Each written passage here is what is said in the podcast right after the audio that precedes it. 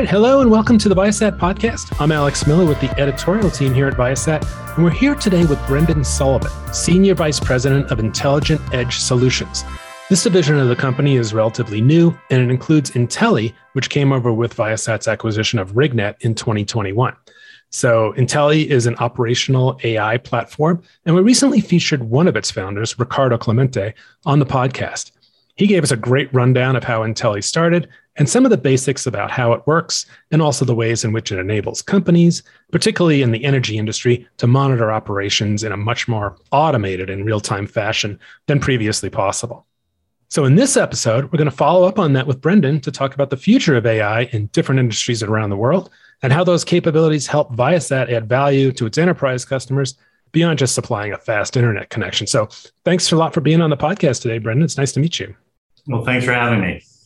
All right. So, as I noted, we, we had a good outline of what Intelie is all about in our episode with Ricardo, but let's just kick off this discussion by asking you uh, for a quick overview of Intelie and its purpose. Sure. And let me, you know, give you an overview of both Intelie and, and maybe the broader Intelligent Edge Solutions group, right?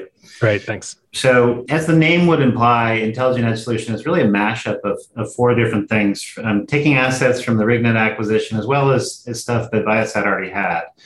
And it's really a combination of our AI applications, so a la Intelie, but we have other, you know, sophisticated applications like our adaptive video intelligence product, which is a video centric uh, thing. And then we combine that with enterprise grade cybersecurity. So if you're going to start linking together critical infrastructure and punching holes through what were air gap networks, you want to make sure you secure that first, right? So we, we have a whole cyber division inside of IES. We also have uh, the combination of the hybrid network. So we have all the L band IoT products. That includes Viasat's mobile satellite services. Uh, it includes about 12 different flavors of IoT terminals from, you know, Certus, Inmarsat. So all the different ways to get sensor data, you know, from the sensor to the cloud. And then we have other low latency hybrid networks. So we have all the 4G and 5G networks like our 60,000 square mile network in the Gulf of Mexico that helps all the energy assets, you know, bring back their, their machine machine data and all their data from the Gulf of Mexico back to land over LTE. Now, Intelie is probably the centerpiece of the whole thing because really what you're trying to do with operational AI is unlock this transformational power of using AI to, to improve the efficiency and the safety and the security of these big critical assets. So, you know, we go after big customers have large scale operations around the world. Um, they're usually best served by satellite, right? Um, so that could be mining, it could be oil and gas, it could be maritime stuff. And they have large, expensive, complex projects. And using machine learning and AI and a bunch of pre built applications, we can go in and take a semi autonomous process and make it more autonomous. But we can also make all the human beings a lot more efficient in that process. And so we're looking for cases where we can literally improve the process by 10 to 1, 10x and in, in, in very expensive things like offshore drilling, where you're spending you know over a million dollars a day, when you start to make things like 1% improvement, you start to realize hundreds of millions of dollars of savings on an annual basis. And that's that's really what Intelie is all about. It's and then IES is about bringing you know the sensors together with the network to then create this giant industry level brain in the cloud. Okay. Hey, just going back to what you were talking about. So it might be a really good example, like on a, a, drilling rig or like you were just referring to. What's an example of where that savings would come from? Yeah. So we roll everything up into uh, what we call NPT, right? Non productive time. And we're so we're trying to eliminate non productive time um, or what's called hidden loss time. So when you think about a, a deep water drill ship, they're highly censored up. Each room has about 6,000 sensors. So, you know, downhole, we can get about 50,000 data points a second per rig, right? So some of our customers are throwing us a million pieces of data a second. And uh, from that, we can do all sorts of things. So we've we've got more than hundred different applications to speed up uh, the drilling and completions process. So they actually how fast you can drill for oil. Um, and they could be everything from slip to weight. So how fast is crew A versus crew B screwing in the pipe, and why is why does one crew take twice as much time? Is it a training issue? Is it a safety issue? Is something wrong with the equipment on the rig? We can do all sorts of predictive maintenance on the power systems, on the fluid systems to avoid them breaking down in the middle of the job and taking the rig out of service for a couple of days while they repair it. We can, you know, do really elaborate things like, hey, you're hitting a certain, you know, lithology that you weren't expecting and, and certain density you need to back off the speed of the, the drill and put more pressure on it or increase the lubricants, and that will increase your rate of penetration per day. So we're running, you know, more than 200, you know, complicated engineering state models in real time. And it's it's doing what's called digital augmentation or decision augmentation for these subject matter experts on how to squeeze a couple more percent out of every stage of the well construction. And that in turn ends up saving them a meaningful amount of money. So, you know, we have customers that, you know, will run this around on a rig on about 20 rigs at the same time. They saw over a calendar year a half of 1% savings in NPT. That saves them $500 million a year in cost. And uh, I'm sure there's also a safety component. So if there's something going wrong, it, it also will send out those alerts and, and pick those up more quickly, things like that. Yeah, so that's I mean the one thing that everybody collaborates in, in oil and gas, especially offshore, is safety.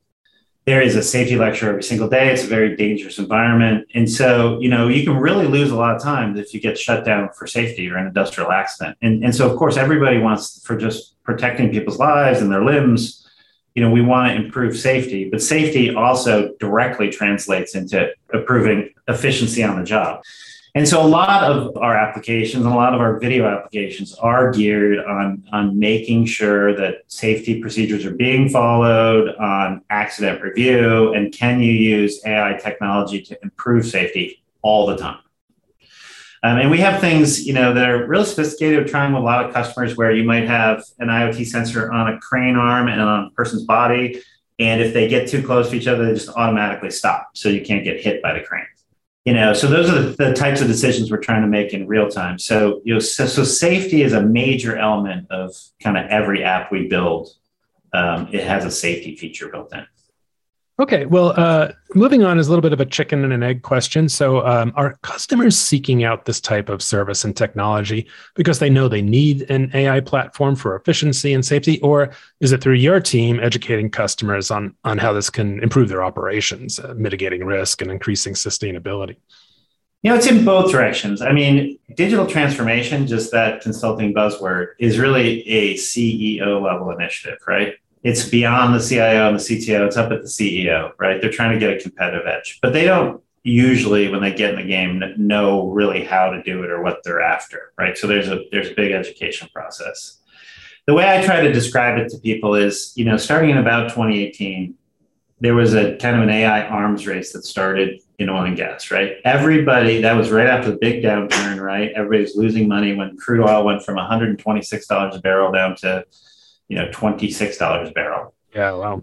And uh, everybody was looking for a way to get 40% margin on a $40 barrel of oil, which it costs more than that then to produce that barrel of oil. The only way you were going to do that was through digital transformation, right? Because they already had laid everybody off they could. They'd slashed all the IT budgets. They went through the world procurement. The last big budgets were these huge operating budgets because it's expensive to get oil out of the ground. And so everybody had to start on this journey, and it started with the biggest guys that could fund it on this digital transformation. And th- those that developed that competitive edge and got to that margin profile would be the consolidators five years later. And those that didn't would be potentially out of business. And you're seeing that play out when COVID hit, right? And it just decimated the land market, and you're going through massive restructuring. You know, th- those thought leaders that, that can get crude oil out of the ground much cheaper are the ones that are buying the other guys that are too distressed to hang on any longer and are, are declaring bankruptcy. And so, what we've had to educate the market on is how do you do that? It's one thing to say that's your initiative and to put dollars, but it's really kind of there's lots of different ways to skin that cat, and it's really tricky. So we try to come in with a tried and true playbook and say, here's your your phases and stages of evolution. Just expose all this data and give real time dashboards and and work your way into things that are a lot more elaborate like predictive maintenance. But you can still get tons of value in the early stages just by exposing all the inefficiency by shining a light on the data. So, how about wind and solar? How involved is Intelie in that side of the energy industry? We don't do a whole lot in that at the moment. We are getting in that direction because the guy, the big sponsors of a lot of green energy are the big oil and gas companies that we work with, right? But the thing about wind power, solar power, it really is very AI driven. I mean, when you just think about, you know, you have to flip flop the, the energy grid. Some days you're, you know, the sun's out and you're and you need to store all this energy you're collecting, and then the, the sun sets and now you got to transmit the other direction. If you're not using AI to do that, you're not going to be successful because you need super precision to deal with that kind of complex environment to just you know extend the life of the batteries and the electrical grid. So so clean energy renewable energy is really powered by ai um, and, and they're just kind of building it in from the ground floor up. You know they they're not having to transform their way in but there's no doubt that green energy is a big market and will be a big market for us as we expand across verticals. Okay. Yeah it makes a lot of sense and there's going to be a lot more of those things in remote places that need uh, connectivity and operational efficiencies on the AI side, right? Right. So, what are some of the ways? And I think we touched on some of this, but what are some of the other ways, I guess, uh, that a company can increase the value that they derive from data? Uh, and how do you see that changing over the next several years? It sounds like it's just going to get bigger and bigger. Yeah, I think people are, you know, they're they're definitely awoken to the potential of it, right? I don't think anybody going to CEO school right now has some conversation about digital transformation and how to spin that story for their investors, right? There are definitely different levels of maturity by industry. And then there's definitely different levels of capability. But the one thing that's becoming very different in the world of industrial IoT is, is now you're getting sensors deployed everywhere, right? You really can't do digital transformation without a significant amount of data. And it's really time series stream data. So if you don't have a big data set, you can't get to the right statistical probability to, to really help help your business, right? So the world is censoring up fast, right? And, and everybody sees in the news all these predictions that, you know, there'll be seven IoT sensors for every cell phone by 2030. And we've got 10 billion out there. We're approaching 30 billion. I mean, it's just a staggering number. Um, and they're using things like satellite-based technology to now have it uh, widely dispersed over a wide geographic area. So you don't have all these little pocket niche areas. You can literally track a cargo container from, you know, loading the stuff into it through the port across the ocean to where it unloads and know where your stuff is at every moment of the day. I mean, we now have the technology to do that. So that allows the, the companies that are building really in, innovative apps to really be able to reimagine businesses and come out with a lot newer business models that really unlock all this hidden waste. And it's really exploded. I mean, the compute power required, like out at the edge, that problem, you know, really was solved over the last 10 years, but, certainly about five years ago.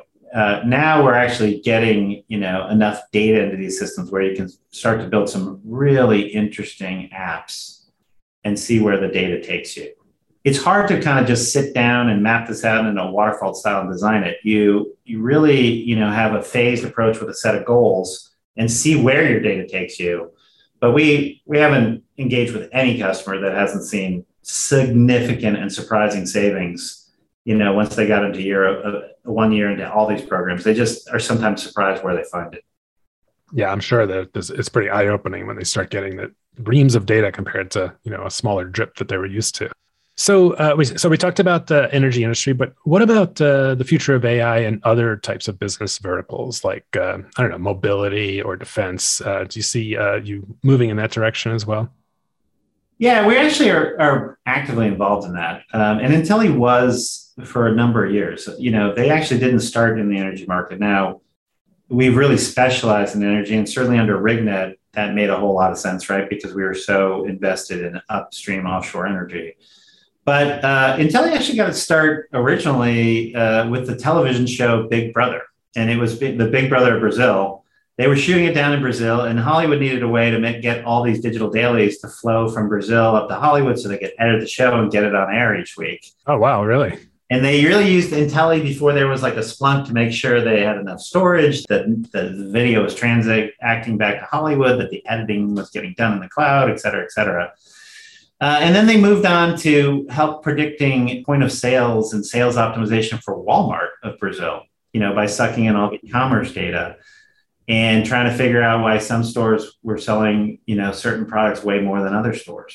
And we work today in the fintech market um, trying to optimize you know the number of, of credit card machines that are online so that you can swipe it at any restaurant so we're in a lot of technology. Um, one of the areas that we're doing a lot of interesting trials right now is in the mobility space. So we have a new thing that we're working on with cars rental car companies and we've been doing webinars and other things where we actually put a collector box and you just hook it into the, the engine of your car right? The thing that powers your trip computer and that's a lot more than telemetry. And then, you know, right now we're trialing off a satellite, but then we're going to switch it to this new satellite, I mean, off of cellular, but we're going to switch it to satellite so that it works outside of the city of Rio. Right. But what it, once you have access to the trip computer, which is called a Modbus, every engine has it. You can do all sorts of things, right? You can do a, a driver performance score. So, is the guy constantly slamming on his brakes or accelerating on it really fast? You can, you know, so you know the comfort zone of that driver. There's real dangerous parts of the city that you can't drive in after dark, you know, because you'll invalidate your rental car company. So we can track that and say, hey, avoid this barrio at this time of day because your car's about to get jacked. Um, we can do keyless en- remote entry. We can do kind of an OnStar type safety feature. Mm-hmm. We can do fuel performance optimization there's all sorts of things we can do once we're actually talking to the engine of the car as opposed to just you know tracking it by a gps signal. Wow that's fascinating. So your rental car company is watching you. So don't drive into the wrong country. Yeah and then we're going to take that out in Brazil trials on trains and for train safety and buses. So, you know, once you it's all the enterprise level, it's it's kind of too expensive for the average person to just add to their car. But certainly it plays very well in uh, more the enterprise or industrial space. So that's our that's our new offering, which we call smart mobility. So uh, you touched on this some, but what are some of the the main discoveries for customers after they integrate this kind of operational AI into their operations? I think there's good things and there's bad things. You know, we've been lucky, you know, that we've been working with the biggest guys because they they really have organized digital transformation and a lot of you know seasoned professionals to do it. Um, as it goes more down market, they'll be a lot less organized, right? So there's there's a lot of education there. Um, and so on the good front, we've been able to show them with a AI engine versus just an old BI platform, they really are able to not, you know, to change their processes in flight. So, you know, it's one thing when you you look at a process and then you go analyze it and you you do all those management reports and say, okay, next time let's try this. And then you got to wait for that entire process to end and then you reanalyze it. It's slow. When you can do that in real time, you know, because like a drilling campaign offshore might take more than six months, right? When you can find a process uh, efficiency and change it the next day, you, you know, your actual realized savings are like 60 times more. And, and if you kind of go in the wrong direction, then very quickly the data will tell you, hey, back that up. You were getting warmer, now you're getting colder. So I think that that is a, a, big aha moment for people and they get very excited about it and they show all these dashboards to management and it can be really a career booster for them.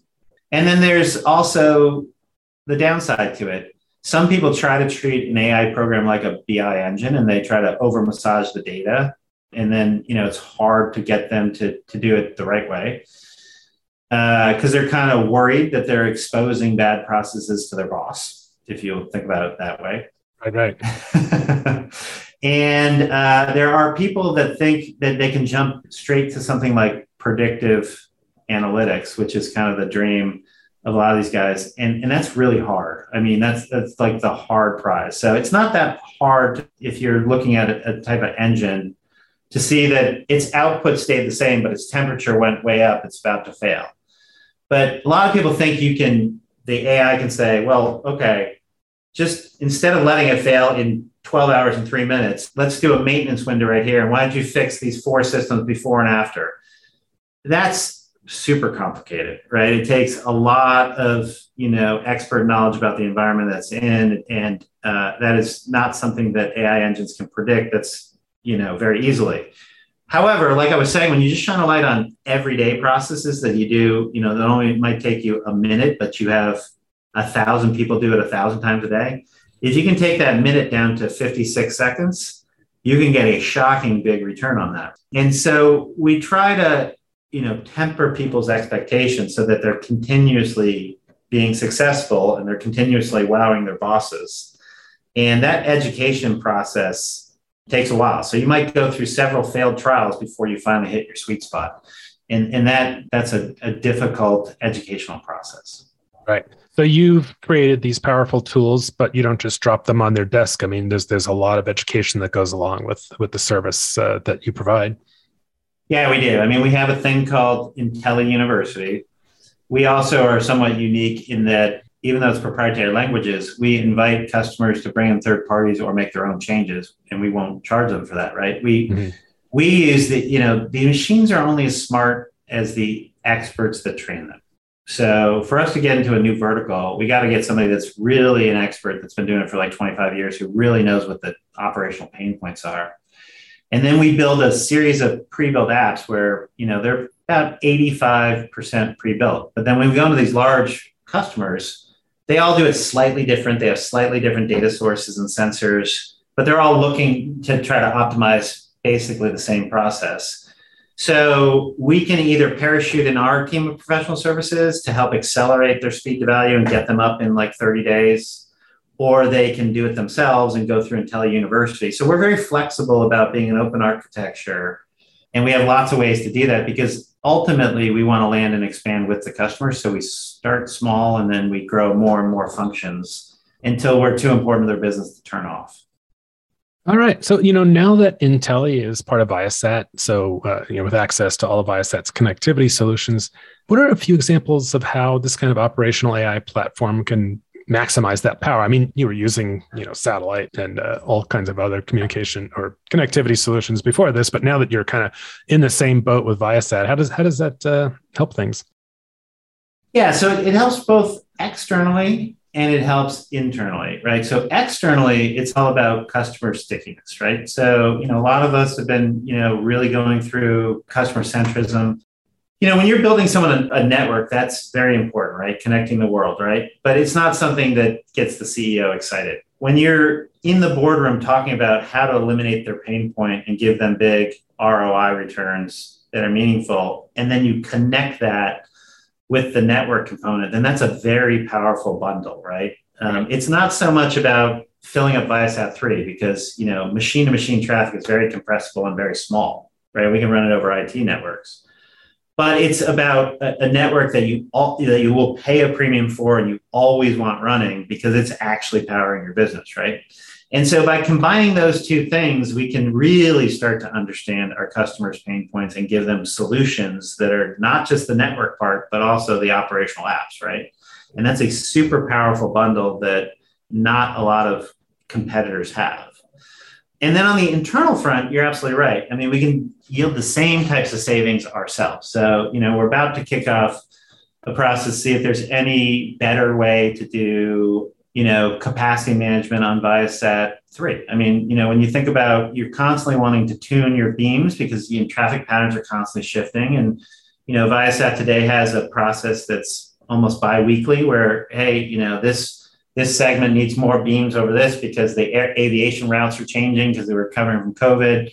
And so there's constantly reshaping and retuning of our network to try to squeeze more to every customer out of it, right? Well, what if you could just tap in that stream in real time? And with the new generations of satellite, you can actually send it an optimization much more frequently, like say every five or six hours or hourly instead of you know bi-weekly Well, I bet you you can squeeze a heck of a lot more network out of the satellite.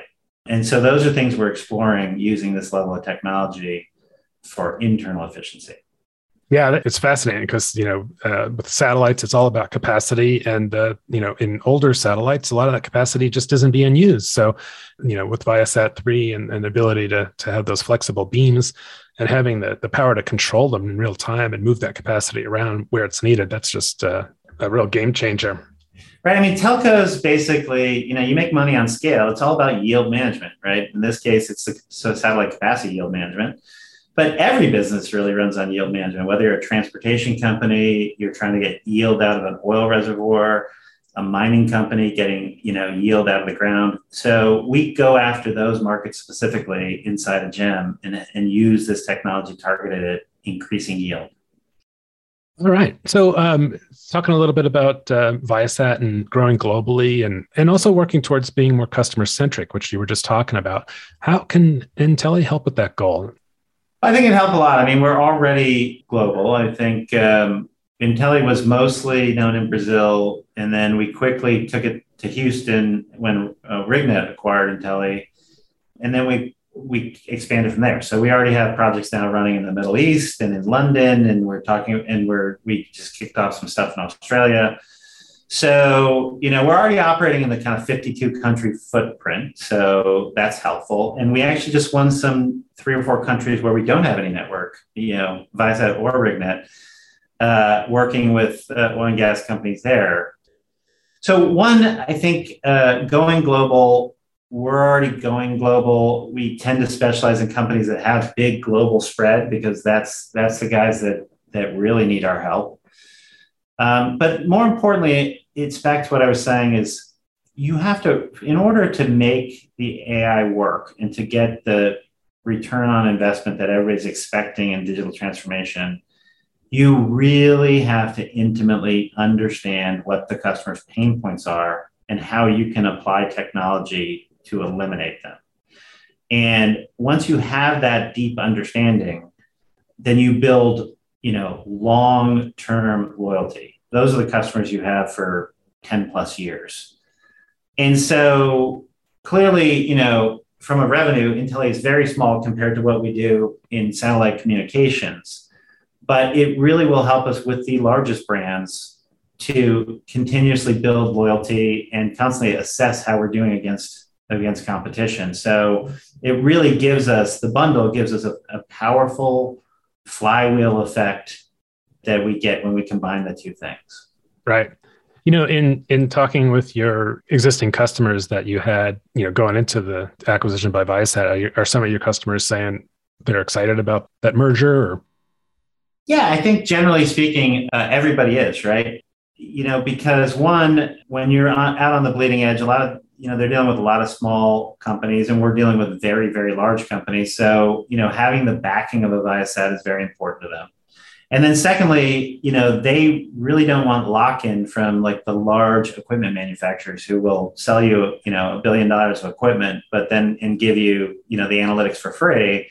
Well you're locked in. So they, they really like uh, the neutrality. So being a part of a global strategic like viasat is really appealing to any segment we're in, as opposed to going with, you know, the big incumbent that they already, you know, takes a, a big chunk of their wallet share. They don't want to get too much lock in. And so, you know, our open architecture, our focus on resilience as well as availability and footprint really does well. And so, yeah, I think bar none, they've all been quite excited about the uh, about the Viasat acquisition, and, and frankly, they're also uh, excited about you know the possibility of us joining forces with Inmarsat because remember, Inmarsat has a huge footprint of just IoT networks, right? So, um, so that helps. So you talked a little bit about this at the top about intelligence edge solutions, which is which is sort of a new division of Viasat. Are there any other elements of that business that we haven't talked about that you'd like to mention? Just like there's a power in the vertical bundle of apps and satellite, there's absolutely a power in our IoT networks, you know, and what we're doing in in there, in addition to our broadband KA networks. And then then there's there's just a requirement that a lot of people overlook that you have to secure this stuff. You know, these are some of the most secure and valuable assets on the planet. A lot of the the facilities we worked on cost between two and twenty billion dollars to build, um, and so you really got to be, you know, you really have to have have the security baked in. So I, I think in a longer topic we can go into how we do that, but we really differentiate in, in bundling all those things together, right? So that we really lower the upfront capital costs and the upfront risks our customers have to to make it to get in the game with us whereas you know to, to do it with somebody else you might need to cobble together five or six different solution providers to give you this full stack because you need all the components of it and then you are on the hook to integrate it all we've pre-integrated it so so adding that all together gives us a, a distinct speed to value speed to market advantage for our customers um, and I think it's an important bundle that we should talk more about. But you know, I think it we'd have to give it a meaningful amount of time. All right. Well, Brendan Sullivan, Senior Vice President of Intelligent Edge Solutions here at Viasat. It's kind of a really exciting new part of our company that's got a, a lot of uh, pretty amazing growth potential and, and uh, cool technology coming forward. So thanks a lot for coming on the podcast and explaining that to us. And we look forward to having you uh, back on uh, a little further down the road when you've got more to talk about. Yeah, thank you. Thanks for listening to the Viasat podcast. If you know someone you think would be interested in what you've heard on this episode, please share. You can always find the latest episodes on our blog at viasat.com, and you can subscribe at Apple Podcasts, Stitcher, Spotify, or just about anywhere you get your podcasts.